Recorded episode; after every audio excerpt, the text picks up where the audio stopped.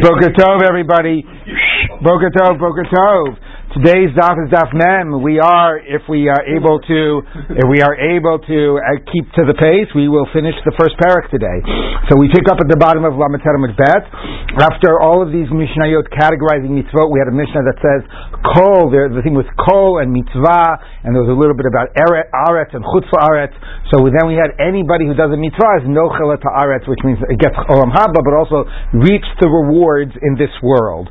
Okay, and the Gemara dealt with that in contrast to the Mishnah Peah that says only a specific set of mitzvot do you reap the reward in this world, and came up with interesting ways of framing it about somebody who has exactly 50-50, mitzvahs and averos, and so on, taking a little bit of the power out of the Mishnah. But then we dealt with the bigger question, which is you really reap the rewards of mitzvot in this world, um, and the position, because there's a Mishnah that says that you experience the opposite, that you could be, a, you could have more merits and actually have a tragic life, and the reverse, more, more, you know, more sins and actually have a very successful life.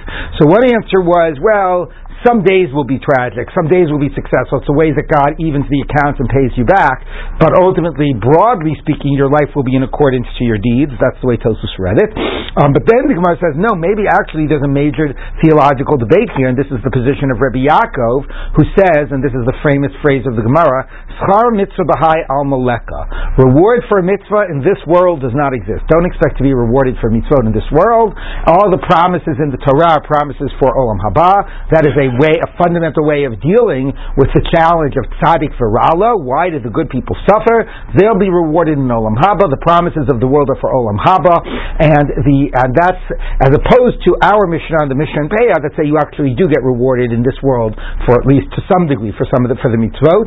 Um, and the example the Gemara had that made Rabbi Yaakov articulate this position, famous example, is a kid who's listening to his father and he's going and sending away the mother bird and getting the eggs or getting the chicks, and he's coming back on the ladder and he falls and he dies. So he did two mitzvot that he's promised long life, and nevertheless, how do you explain this? And um, and you know the Gemara says, well, maybe it never happened, but okay. The point is, we all know such a thing could happen, and as the Gemara says, maybe the Gemara says that Rabbi Yaakov actually did experience it. I would more say that we all know in our heart of hearts that such a thing could very realistically happen. How would you explain it? So obviously, we have to say, take our experience of the real world and say that the promises of the Torah are really for Olam Haba. That is Rabbi Yaakov's position. Okay, now the Gemara is sort of um, going to continue with that. So let's take a look um, at the Gemara. The Gemara says like this now.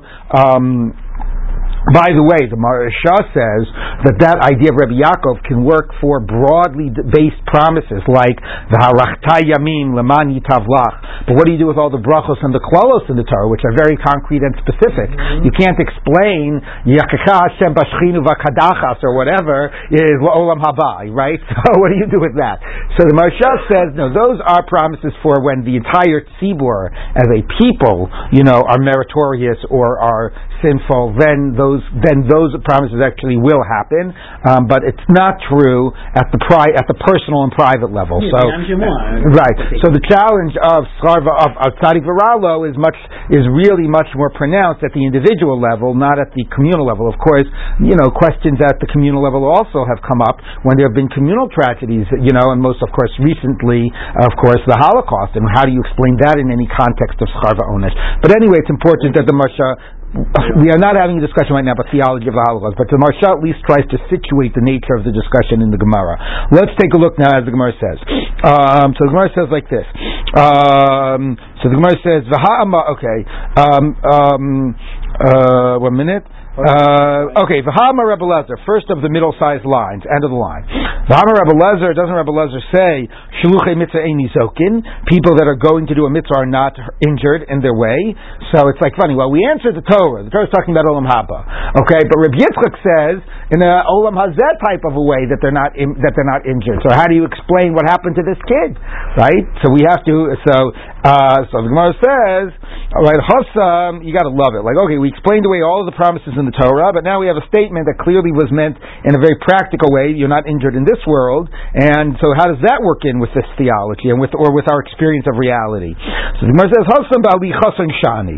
No, no, no, no. There it's different because there he wasn't doing the mitzvah with the case of the kids sending away the mother bird. It, um, it was um, he, he was actually in the process of returning from the mitzvah. Going to and returning is different than doing the mitzvah. The Gemara says, Rebbe Lezer But no, he explicitly says that if you're doing a mitzvah, you're not injured on your way there and on your way back, even on your way there and on your way back. So how do you explain what happened? So the one says, Sulam No, no, no. The, the ladder was a shaky ladder. The Kviya Hazeka, and therefore when there's a fixed sort of risk, danger there, then doing a mitzvah saves you from, you know, normal mishaps, saves you from things that are unwarranted tragedies, unexpected. It doesn't protect you, you know, in terms of when you're really, uh, you know, engaged, when, when, what you're doing is actually very in it, risky and it's very, you know, in its, you know, is it, right, risky on its own terms. So So the and and anyway, I'm sorry, I read that one. So you will not be protected by a nace if there's a fixed uh, risk and danger. How will I go and Shaul here and he will, you know, to anoint David as king? Shaul hear and he will kill me. So why didn't God say, well, you're shluchei mitzvah? God should have quoted Reb Yitzchak. So the point is, is that, or Reb Eliezer, excuse me, not Reb Yitzchak, Reb Eliezer. The point is, no, Kviya has Shani.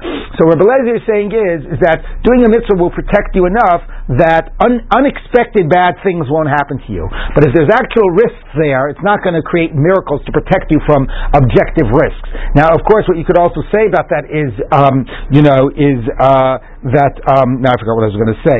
Uh, yes, Michael, what were you going to say? Well, I have a question on that because I remember that other Gemara says Morat lo yedar Roshel says Morat shel basar adam. And here Shmuel is clearly afraid of Shaul.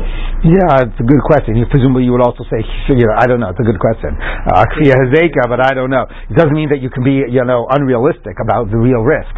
Um, I mean, I, there's a difference about being fearful of, you know, and just taking necessary precautions. But anyway, I'm not afraid. I just have to be. I have to take the necessary precautions. I'm not stupid either, right? So anyway, but uh, a good question. But anyway, no. What I was going to say is, is, is that you know it's interesting that once the Gemara asserts this, then that's also an answer to how did the guy fall down from the left, and the Torah promised you long life. The Torah's promise of long life is not when you're negligent and take and take on you know and take uh, and take uh, you know un, you know uh, undeserved risks, right? You can't say, well, the Torah promises me long life. I'm going to go ahead and uh, you know uh, you know jump from skydive without a parachute, right, or whatever, do anything that's untowardly risky, right? And there's also a not only is it that it requires a miracle to save you there because it's a high risk, but there's also a sense of negligence, you know, and that you and that you know you exposed yourself to that risk. So it's interesting that once the Gemara searches that, obviously it takes some of the punch out of the need for the other statement. But anyway, moving on, the Gemara says like this: Amar of Joseph, Ilmali Darsha Acher Lahaikrak Reb Yaakov Barbarta Barbarte Lo Chata had Acher Elisha ben Avuya known how to interpret this pasuk like Reb Yaakov Barbarte, right? He would not have sinned, okay? Because he's basically he's a, the son of his daughter. Um, yeah, but I don't know. I mean, I think that's just that was just. Um, he just said Reb Yaakov Omer. Before it just said Reb Yaakov. Yeah. Reb Yaakov Omer. Yeah. So he was related to him. Uh, that is a good point. Um, that is a good point. Um, I didn't pick up on that. I didn't pick up on that. You do? Do, do, you, do your notes say anything about that? Rabbi Yaakov, son of his daughters. Of, son of the daughters of Acher. Doesn't Okay, I don't know. That's I didn't pick up on that. Anyway, lo, you could take a look. Lo chata, he would not have sinned because basically he's saying that this is way of you know attributing. Although acher's apostasy is attributed to different things, right? In the famous discussion in um, it's attributed to uh, Lepardes and what he sort of saw up in heaven. But you know, but here it's attributing it. Obviously, it's attributing to the fact that he was he had some theological cha- things that were theologically challenging that did not that, that forced him to commit apostasy and that forced him to to reject the faith. So, you know, so you could try to be, sort of say both are true. Like he saw this vision, and then it was reinforced by an experience he had in the real world where it seemed like there was no justice in the real world. With the reverse, he had this experience, and that laid seeds of doubt, and then he had this vision. But it's a different way of dealing with what led to his apostasy. And he basically is saying what led to his apostasy was that he saw the promises of the Torah blatantly contradicted in the real world, and he did not know how to interpret this. You know, he he, he either didn't know how to, or was not satisfied with this way of reinterpreting the verse. So the Gemara says, "V'acher maihu um, um, um, What was this? What did Acher see? Some say ki He saw exactly this case: a kid being sent by the father, etc. The Ikadami lishtin to chutzafita meturgaman chaza. No, he saw the tongue of chutzafita meturgaman, one of the people that was martyred in the time of you know uh, what's it called um, uh, Hadrian. Um, uh, that a pig was dragging it and through like you know the dung heaps. So Amar and he said, Ah, that's a good point. I didn't pick up on that. You're probably right. Adavar acher. Okay, Amar pesha hifik margiliot. This uh, the, the, this mouth that pearls used to come out of this mouth. Yilachech afar will now be licking the dust. So how could this be? Where are all of God's promises? You know that that the most righteous and the great people of Torah are treated as this way. Obviously, all those promises were you know are all false, and it led him to commit apostasy. Nafach chatan, he went out and he sinned. Um, okay, you had your hand up, Charlie. Yeah, does says that, that uh, this means that uh, Rabbi Yaakov was the um, grandson of Acher. The his the Acher was his maternal grandfather. Interesting. So maybe that's also like a nice sort of sense of a closure. There it is that his grandchild was able, you know, sort of was dealt, sort of struggled with the same issue, right? But stayed in the fold and found a yeah. way to reconcile yeah. it. Right. Okay. Yeah, I just didn't pick up on it. Okay. So now the Gemara says like this: Rami. Okay. So Rami Rabbi Rav Tumi Bar Rav Kisna Rava. So Rabbi Bar Tumi showed a contradiction to Rava.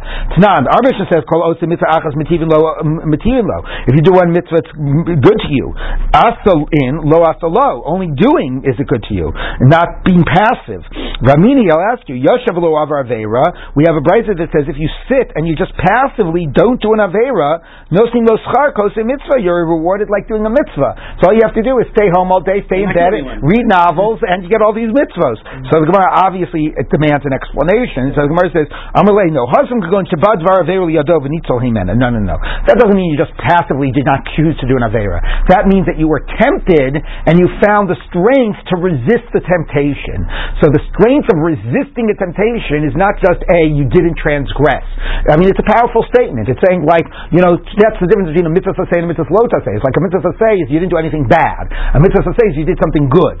So it says, you know, most of the time that's true. Like I didn't choose right now to go to the McDonald's and to buy myself a cheeseburger. What I want a gold star. I didn't do anything bad. But if I actually was tempted and I found the strength to resist, that wasn't just not doing something bad. That counts like a mitzvah. That counts like I actually did something good. Okay? Kiha, now dvar there often very much also has a sexual connotation. So the Gemara says, Kihad Rav Chanina Bar Papi, Tavate, like the story of Rav Chanina Bar Papi, Tavate Hahi Matronisa, a certain matron, a Roman woman, sort of uh, a proposition to him for sex. Amar Milso, he, and it was obviously there was a power differential there on her side. So he, you know, it was hard for him to resist or whatever. So Amr Miel, so he said some word, some like, you know, mystical word. Umali nafshe shichna, and his body was filled with like uh, boils and blisters, so, so he was repugnant, so she would leave him alone. Um, Avda he milsa, but she also knew, knew uh, these uh, powerful mystical words, so she did something and he got healed.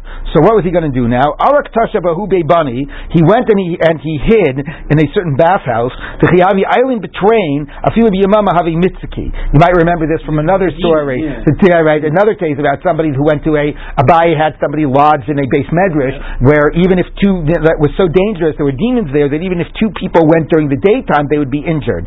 So it was a haunted uh, it was a haunted uh, bathhouse.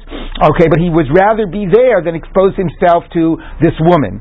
Um, and the next day the rabbi said to him, "My natracha, who protected you against the mazikin when you were in that bathhouse?" Amalahu shamruni So whether he was just stam saying this or there was something that appeared like two of the uh, Caesar's, uh, you know, uh, like uh, soldiers protected me over the night. Amrulay, they said to him, Maybe you were tempted by a, or at least you, you, you know, a, by by something, by a sexual sort of a, a temptation, and you were saved from it. Titanina, call about and anybody that that the opportunity for sexual sin, the temptation for sexual sin is presented, and the man, person is able to resist it. Osin lo is a miracle is done to him, and that, of course, is as we know, is exactly what happened. So now we're going to focus on that, on he the power. right? I don't know if he did or he found it the next morning, but yeah, I mean the story is better if he knew and he didn't care because he was willing rather do that than than than expose himself to temptation. So now we're going to have a couple of stories of getting these sort of inner strength and fortitude to resist temptation. Okay, um, it's quite interesting. One has to acknowledge because you know normally the man is always seen as the initiator, the pre- predator. You know you know, and so on. And um, and here it's like it's the, it's the woman who's doing it and the man who's resisting. Um, but I want, yeah, it's true. It's like a Yosef story. But one also wonders if it really is playing against the um, the uh, the uh, t- against type, because often it's also seen that women are easily like you know sort of seduced, right? And uh, although sometimes you have men that are easily seduced, that there's whole story with uh, with with what's her name? Isn't there a whole story with Yalta and whatever? I'm, I'm no, I'm confusing with Yalta. Anyway, whatever. Here it's still, right, the men are the ones who are able to withstand sexual temptation and so on. So let's take a look. So the Gemara says like this, People of great valor who do God's words, who, are, who hear the, God's voice, the voice of God's words, Kigon Rabbi Tzadok like Rabbi Tzadok and his colleagues. Rabbi Tzadok who had the power to resist temptation. Rabbi Tzadok Tavase saw a certain matron, Roman woman, um, seduce him. Uh, that might be. Um, Amalei, um, um, and uh, he said to him, "Chalash li boy, you know what? I'm, I'm, I'm weak. My heart is weak. Lomatzina, and I don't have the strength to have uh, to engage in, sex, in, in sexual relations. Ika, ika midi Do you have something to eat? So he was doing, doing this basically to like buy time or something. Now Rashi points out again that there was a power differential here. That she was a powerful woman, probably reflected by the word matronisa, and therefore, like he might have felt that his life was at risk if he resisted. So he was buying time rather than just saying no. So um, she said to him. Yeah, we have some, we have some pork in the house. We have some uh, bacon.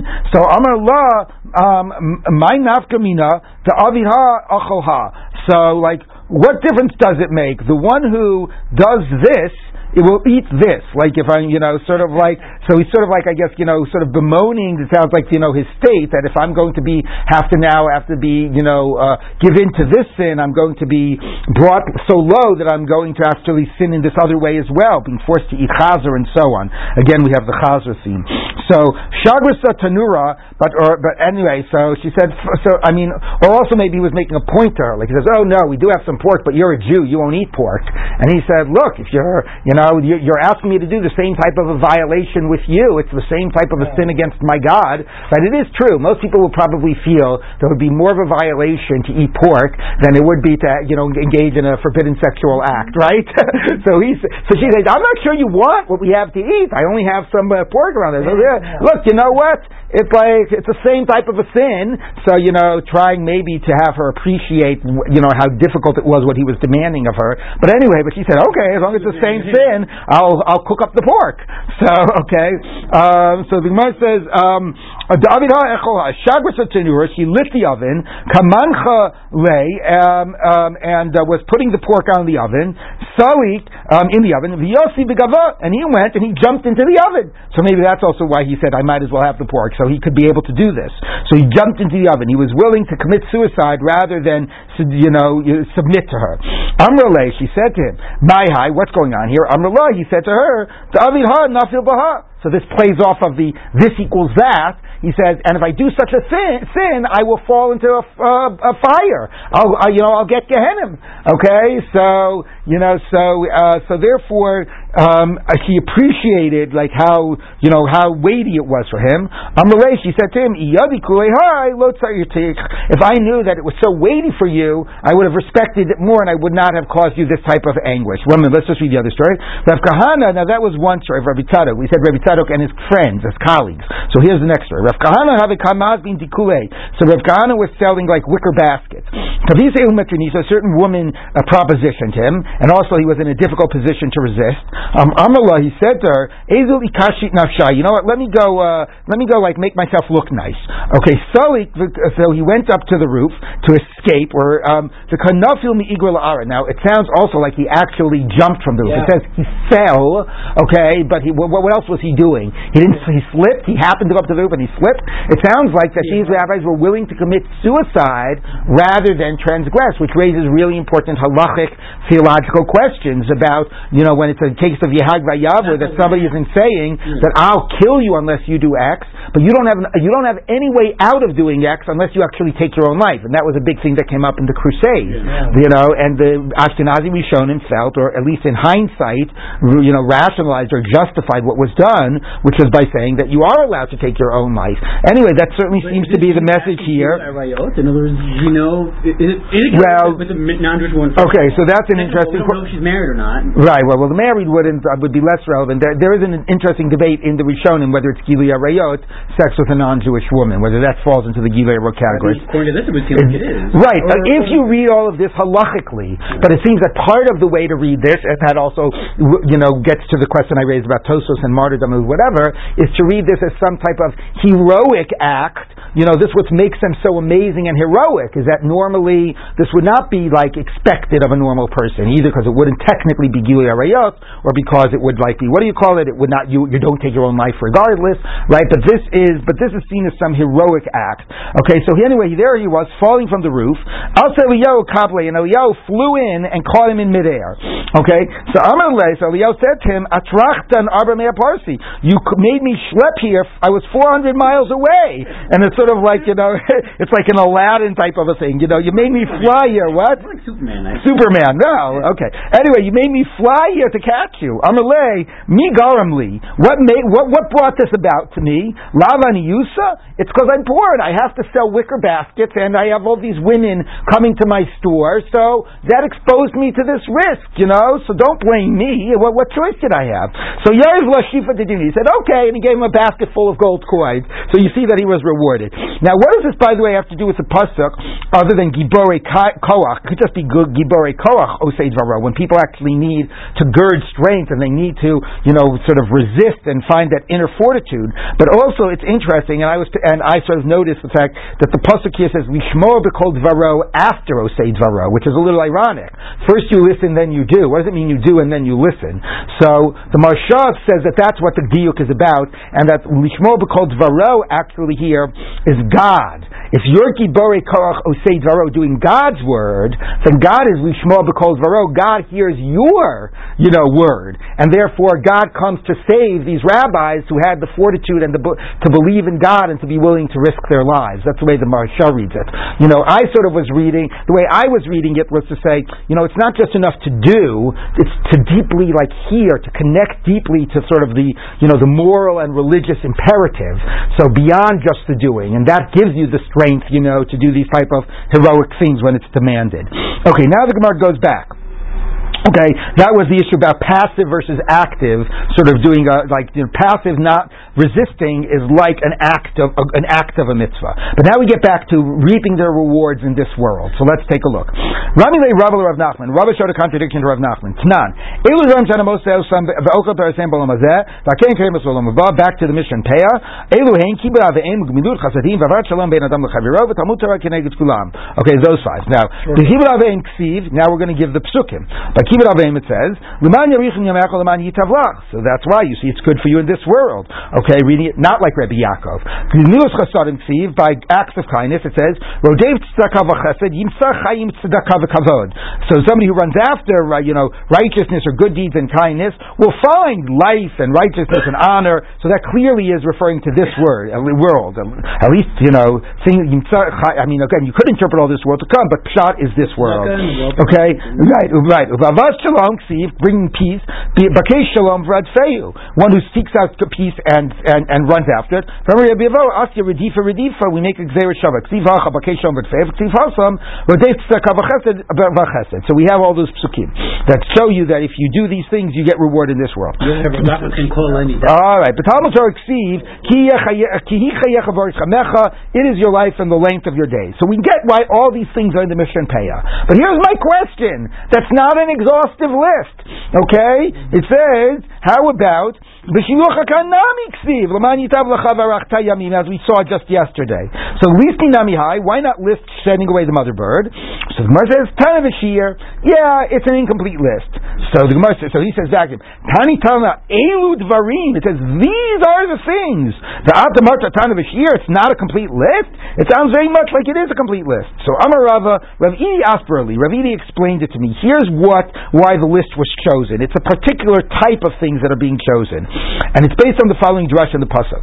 Imu tzadik kitov say to the righteous that it is good, uh, that they will eat the fruit of their deeds.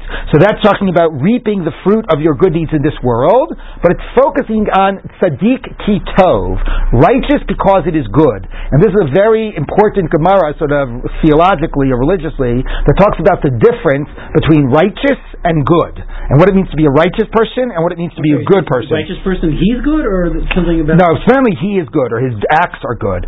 Okay? So Gemara says, it reads it anyway as describing the person. So what type of a righteous person uh, reaps the benefit, the, the, merit of their acts, the reward of their acts in this world? Tzaddik kitov. So he says, tzaddik tov, yesh tzaddik tov. Is there a tzaddik who's tov and a tzaddik who's not tov? Of course. Ella, Tov l'shamayim v'labriot zeu tzaddik tov. Somebody who is good to God and good to his fellow human being is a tzaddik who is good. Tov l'shamayim v'ra labriot, but if somebody is good to God, is very good on the ritual mitzvot, okay, but is not at all good to his fellow person, fellow man, zeu tzaddik she'eno tov. That is a tzaddik who is not good. Now, which is really sort of labels, right, the idea that what we would sort of call one way to frame this is, of course, ethics and religion. And also, of course, it's exactly the fallacy that people fall into, that they think to be from only translates in the religious realm and not in the moral realm, right? So the Gemara, I don't know whether it's helpful or not helpful this way, because it sort of labels it, but you could say, oh, it labels it, so I could still be a tzaddik. I'm just not tov, but I'm still a tzaddik. You know, you can sort of read it that way that it legitimates the idea of being able to be a tzaddik without being tov. But, but it's, right, it's more recognizing a perception and a phenomenon and calling it out and saying, you know, sort of, sort of saying that there's a real problem. You know, you might might sort of be religiously righteous, but fundamentally you're not a good person, and you know you're morally corrupt. So the point is, which are the righteous that we want to focus on that reap their rewards in this world? The people that are right, that their righteous deeds, and here's how it answers the previous questions. We want to focus on righteous deeds that are righteous and good deeds, not just righteous deeds. So therefore, the list of you know kibbutz ve'aim and gemilut chasadim, and that list, those were not. Shiluch Hakan is just doing God's will. It's not about interpersonal. Mm-hmm. Okay? So is it true that you get, you reap rewards in this world for sending away the mother bird? Yes. But that wasn't the list we were interested in.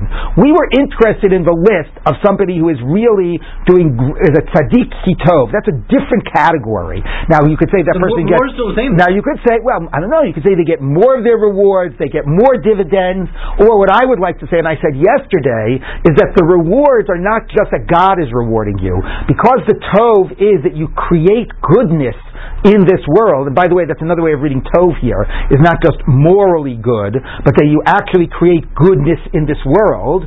So if you're if you're tzidkus is a tzidkus of goodness in this world, then that will actually concretely create a, a better world in which you will reap the rewards of having done those good deeds because of the real people you impact and the realities that you create. So the point is, are there is there righteous acts that are just between person and God that you get rewarded for this world? Yes, but that's not really the message we're talking about and the point we want to emphasize. We want to emphasize the creating good in this world, the tzadikitov. Okay, and the end of the drasha is um, um, woe to the evil, wicked person. He will be paid back with the, you know, by, you know, by the, uh, by, you know, the uh, accordance, right, with his deeds. So, is there a wicked person who's evil, one that isn't evil? Yes. Somebody who is sins against God and against human beings, that is a bad, wicked, uh, wicked person. But if somebody uh, sins against God, but actually is a good person, the problem is, you know, you don't have a word like tzaddik, like rasha implies morally bad as well. I'm wondering if the uh, sinful, maybe would be a good way of saying it, right? So a sinner, you could have a good sinner, okay, and you could have, I guess, an evil saint, a bad saint, okay. So anyway, although we use saint also, some of these words often come in the English language with the moral sense as well. But maybe anyway, that's the sense. You know, a transgressor. You could have a good transgressor because he's good to people, even though he transgresses against God. Okay, I've got to keep on moving. Now we're going on with a Tosefta and Peah that develops this theme, and now contrasts the difference between good deeds and bad deeds. Good deeds are always rewarded in a much higher degree to which bad deeds are punished. Okay? So, hazichut, merit, good deeds, yesh keren, you deposit the principal in the bank for olam haba, yesh peirot, and you reap the dividends and the rewards in this world. Azera sins, yesh keren is only paid back for the, you only get the principal, you only get paid back for the principal, the ema peirot, you don't suffer beyond beyond the what you deserve for your sin.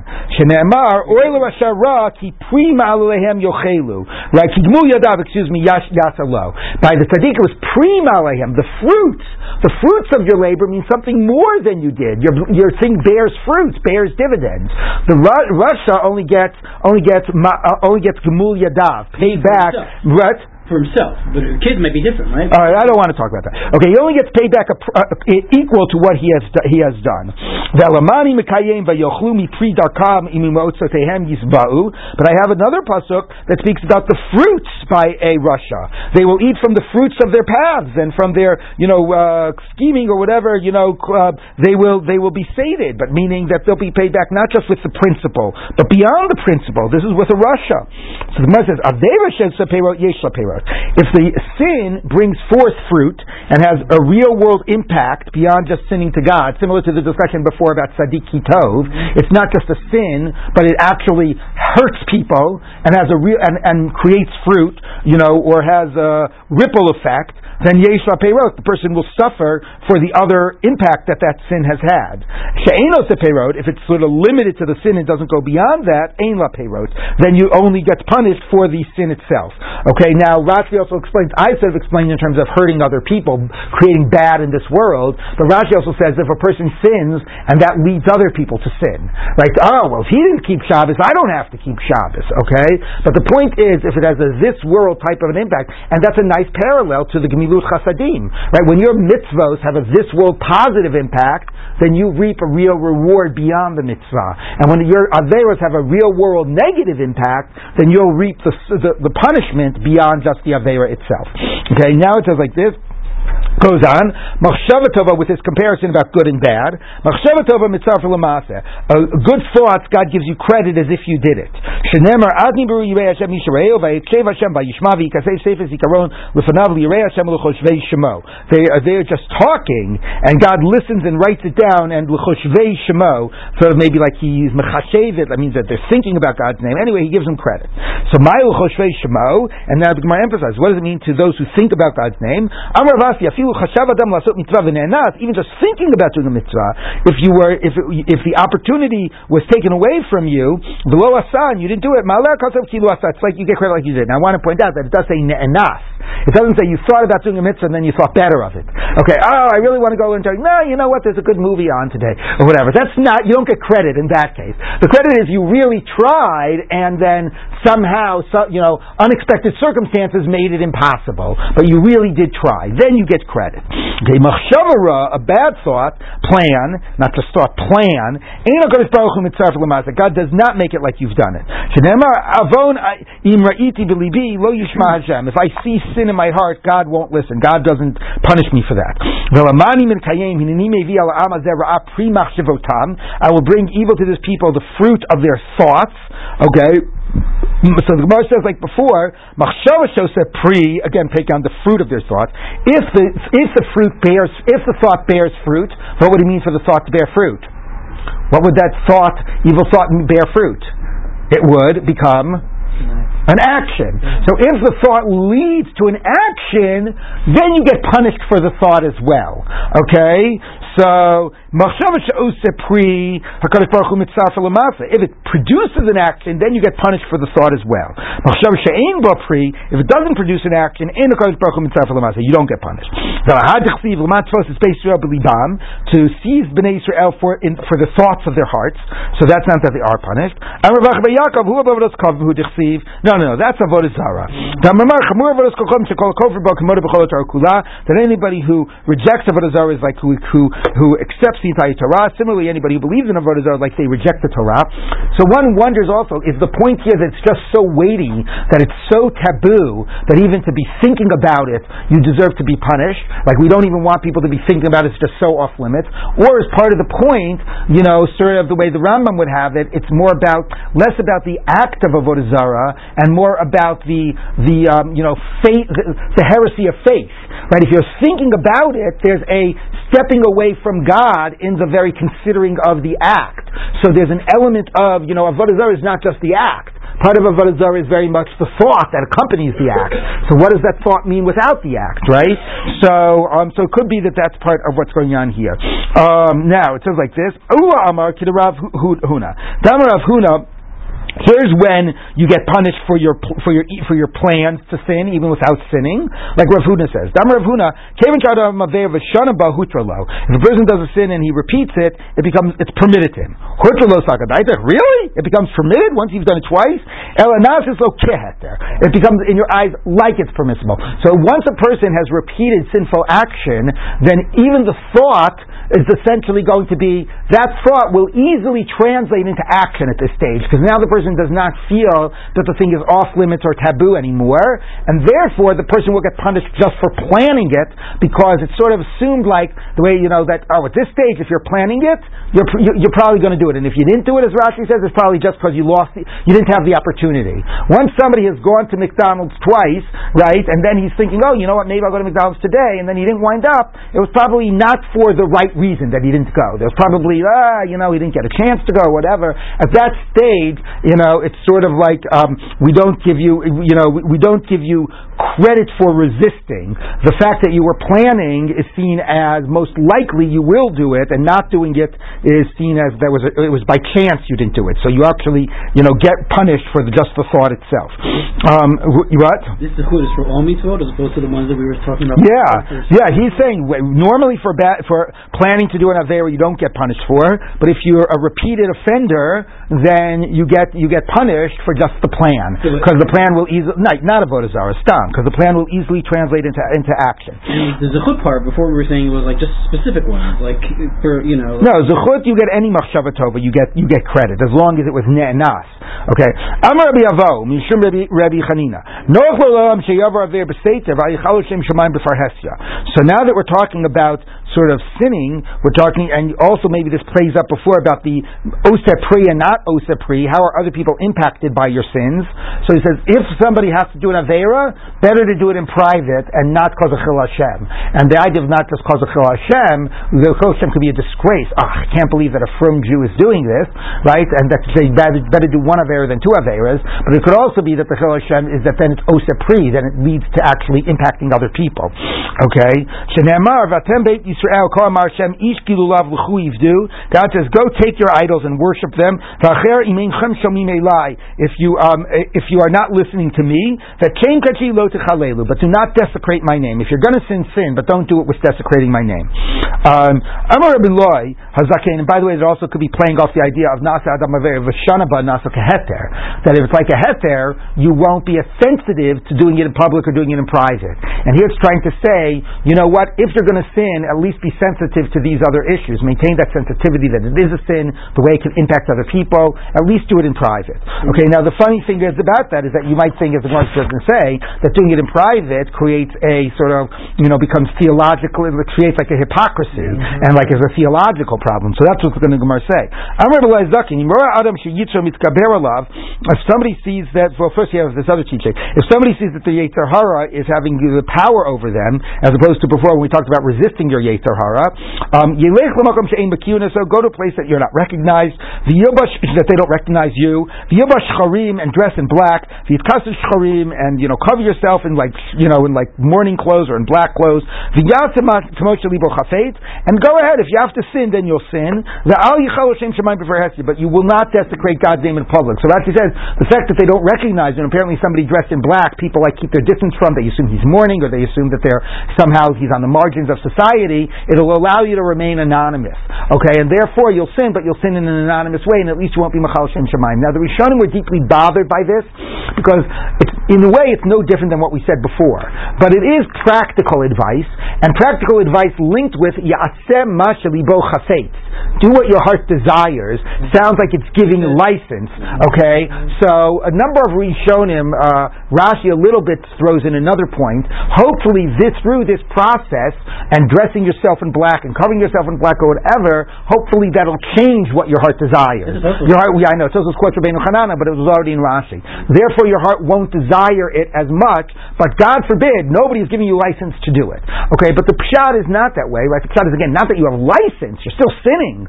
But what we're saying is, is that if you're going to sin anyway, better to sin in this way. Of course, the problem is, is that how do you how do you determine that? Like maybe if you didn't give me this option and I had to sin in a way that people would see me, that would actually stop me from sinning, yeah. right? So like Rav Moshe was once asked a question about, I think it was just about a guy going into the movie theater. I think at one time I thought it was about a guy going into a certain type of a movie theater, but I think at rereading the it was just about going into a movie theater, which apparently was a sin enough in itself. Anyway, the question was, should I take off my yarmulke or not take off my yarmulke? Right? Which is an interesting question. Like if I take off my yarmulke, I'm not machal shem shemaim, whatever the thing was that was seen as the chil but then maybe I'll, I'll, feel that it'll give me more license to do it again, right? On the other hand, if I keep my yarmulke on, maybe it'll stop me from doing it, but maybe it'll make me feel comfortable with doing it even though I am presenting myself. You know, so it's really, really raises very, uh, I think he's, uh, I don't know, I don't remember which way he said. I have to go check. Anyway, okay, so. Keeping your yarmulke on to keep your connection with the Shem strong, or because of what other people think about you.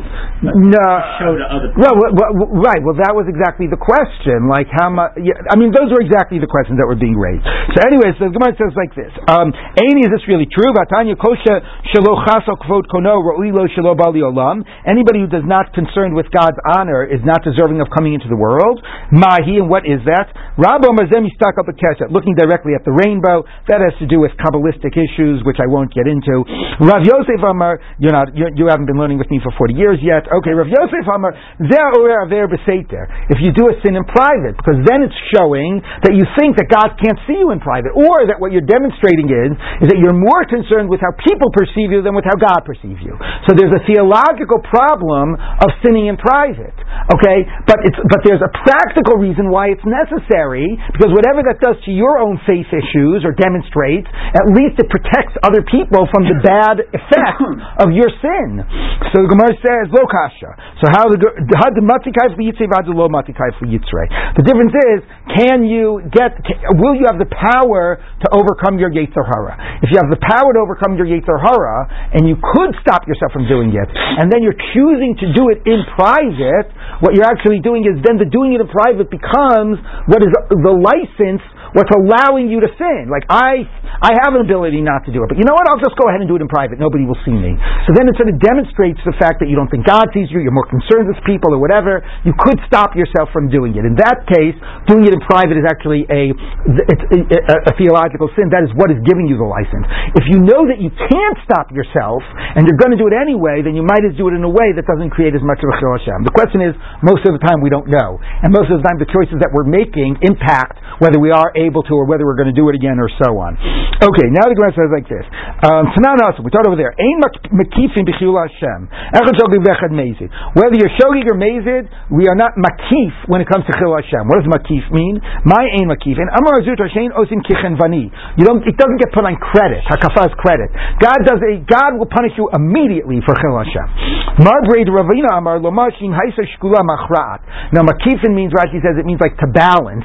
So if Chil Hashem is on the balance side, on the negative side of the equation, then even you're 50-50, but it includes Chil Hashem, that's not 50-50. Then you're then you're in the demerit. Then you're the, then you then you know so you, so so that does not get balanced out by other things. Okay, Tanu Rabbanan. means that there are we don't have mitzvah points to accumulate Something like that. Tanu Rabbanan. Olam Yiradam Atzmo Kilu Chetziav Chayav the Chetziav Zakai. So we are once again repeating because we just had the sin about yeah. tipping the scales. Fascinating how much the Gemara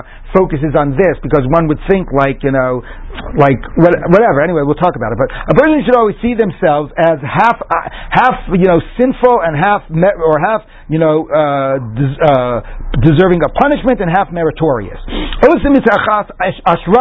Doing one mitzvah praised are you. That you tip the scales into the merit. If you do one sin woe to you. You tip the scales into the into the deserving of punishment into, you know, Shenemar, as it says. One sinner or one sin is being read will lose great good. Just one sin you do, you lose all of the good deeds. Yes, because the world is judged based on the majority. And the person is judged based on their majority, the totality. Are they basically a good person or a bad person? Is the world basically deserved? Deserving or undeserving. Okay, so um, so asa mitzvah So sometimes doing just one mitzvah, ashrav, praise are you. You bring the entire, you, you bring you bring yourself and the whole world because not only should you see yourself as 50-50, you should see the whole world as 50-50. So when you tip, it's like right now in the election season, right? you know, you tip one precinct, tips one state, tips the whole election. Okay, all based on your vote. Okay, but it is important, right? Because Amar verachatz oilos yichrit atzmo olam kaf chova shenemar b'chotei echad yishviel b'shvil chet yechidi shasa zeh avad menu mikol olam tova harbe. Yes, no, I'm sorry, that wasn't. I should have read that in the wrong different note. B'shvil chet yechidi shasa zeh avad menu mikol olam tova harbe. Yes, you can bring the whole world down with you. With Shimon Yochai Omer, I want to get back to that, but let's just finish for the Mishnah first. Afilu tzadik amur kol yamav. Even if somebody is righteous their whole day, and he rebels in his last day, he beidet harishonot. He loses all the good stuff. Shenemar tzikazat tzadik lo tetzilenu biyom pisho. The righteousness will not save him on the day of his sin. Okay, vafilu rasha gamur kol yamav yosei teshuva bachlona, and even a rasha at the last moment he does. Ein maskirin lo shuv It's not remembered for him his wicked deeds. For rishada rasha lo yikashel ba biyom shuvo mirisho. The wickedness he will he will not stumble over it if he returns from his evil deeds. So, so now the Gemara says, well, well I don't know. The Gemara says anyway. So, so the Gemara is bothered, right? Because, and I'm bothered because you would say tshuva we get. We want to say that tshuva is always there to, to redeem you at the end. Although you could still ask, how does it how does it help for all the lives you threw in? Okay, right, exactly. But let's at least between sins against God, you want to think that tshuva can help you. You know, can ultimately tshuva that's the power of tshuva. But you would like to think that if somebody did righteous deeds their whole lives, even if at the very, very last day they rebelled against God, that they, that they still have the righteous deeds that they've done, right? You wouldn't think that it destroys everything. So that's the Gemara's question. The Gemara says, this righteous person that rebelled on his last day, let him at least be like 50-50. I mean, he's got 90 years of right, of good deeds, right? What is it this last day? So Amar, that makes him a wicked person? Amar You're right. We say it become, you lose all the earlier credit. If on that last day you sort of say, why did I spend my entire life being such a good person? It never paid. I should have just have had a life of pleasure, etc. So in that case, that's like the opposite of tshuva. If you think about it, tshuva is because you regret and therefore your thought retroactively undoes the past, right? So here, you know, th- you know, so here your thought about you regret the good deeds undoes it. But again, the question about this, the same way the question about the tshuva is, but what about all the people you helped? What about all the Torah you taught, right? What about all of that? So personally, you know, fine, you know, maybe as a person now you're a wicked person because you did not, you regret it all, you know. But how about the deeds? The deeds still had their real effect. You know, it's the same question with tshuva, and I don't really have have a good answer to that. Um, of course, this reminds me of that joke, which I can't tell because we don't have enough time. Okay, I'll tell. One quick sentence. the guy's tzaddik his whole life. Last day, he's you know 100 years old. He's dying in bed. He's in the hospital. He calls for a priest. So the priest comes in. He says, he says, I want to convert. He says, you want to convert? Says you, you know, you know, uh, you know, uh, you know, uh, uh, you know, uh, Rabbi Frank, you've been a righteous person your whole life. You, you know, you know, you've done Torah and mitzvos and everything. Says, you know, whatever goes on and on. You know, why is it that now, 100 years old, you're, you're on your, why do you want to convert? Says, better one of them should die.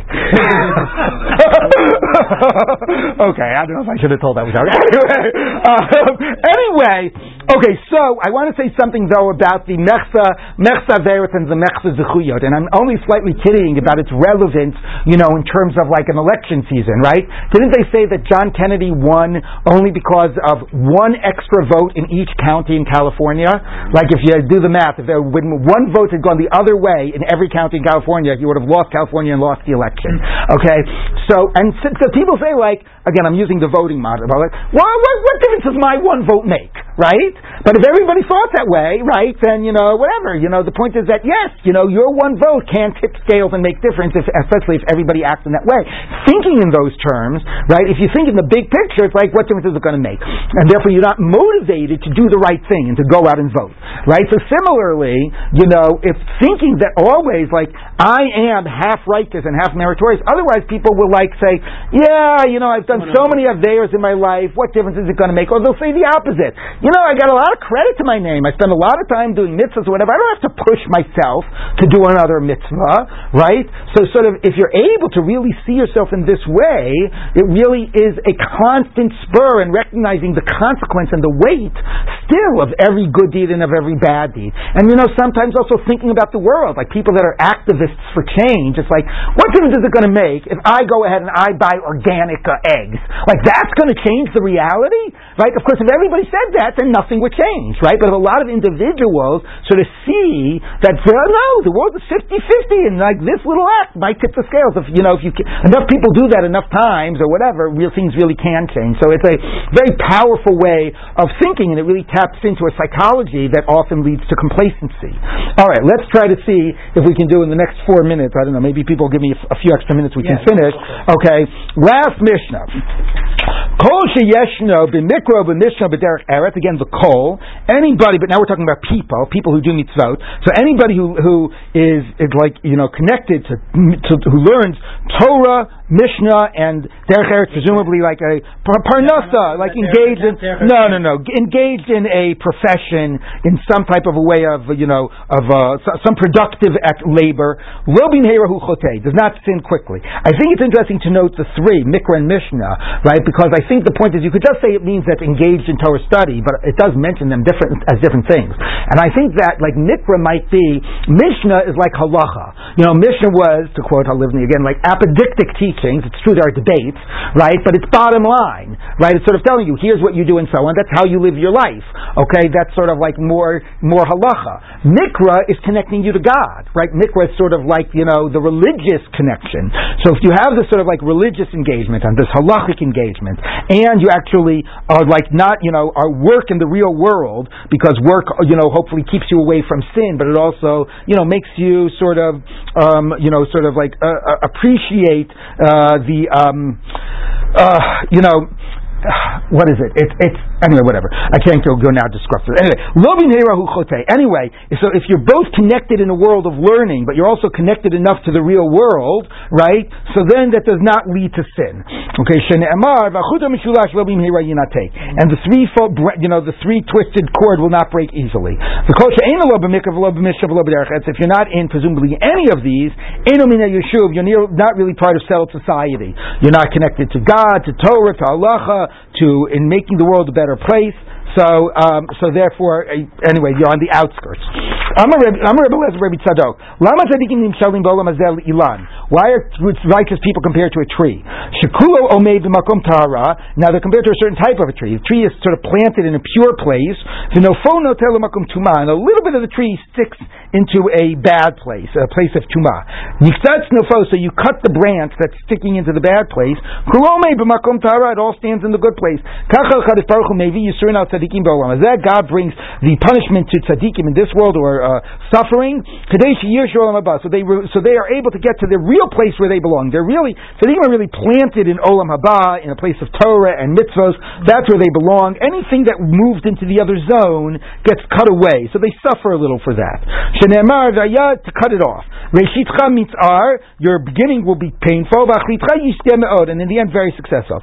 The lama rishayim domim ba'olam hazeh lilan Um, maybe it be the lama rishayim domim ba'olam. What do they compare to? Lilan shekulo omei b'makom tum'ah, a tree that's fully standing in a place of tum'ah, v'nofo notel makom ta'ara, and the little branch is going into a place of a good place, but their basic anchoring and their roots are in the bad place, are in Gehenna and wickedness. So therefore, the little bit that goes into the wrong place that has to be cut away. That's not does not reflect their essence. So niktatz no far. Once you cut that branch, kulo makom tuma, they get back to where they really belong. God gives them goodness in this world. Today, in order to bring them to the lowest levels of Gehenna. So that you might think that's unjust, and he's telling you it's not unjust. It's just a restoring them to where they really belong.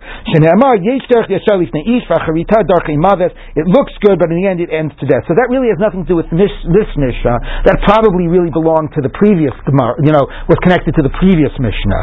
Okay, now we really turn to this Mishnah about, this Mishnah which talks about, you know, Mikra Mishnah Derech Eretz, about, um, which connects in a way learning and doing, although Derech Eretz is not exactly doing mitzvot, but still learning and doing. And now we get, I'm so sad that we already have, so we've run out of time, but we get to what is like such a big theological, practical question. So let's take a look. Maybe we could do it tomorrow. Yeah, you know what? Even though it would be nice to finish the parak, I think we're going to stop here and we'll do this tomorrow.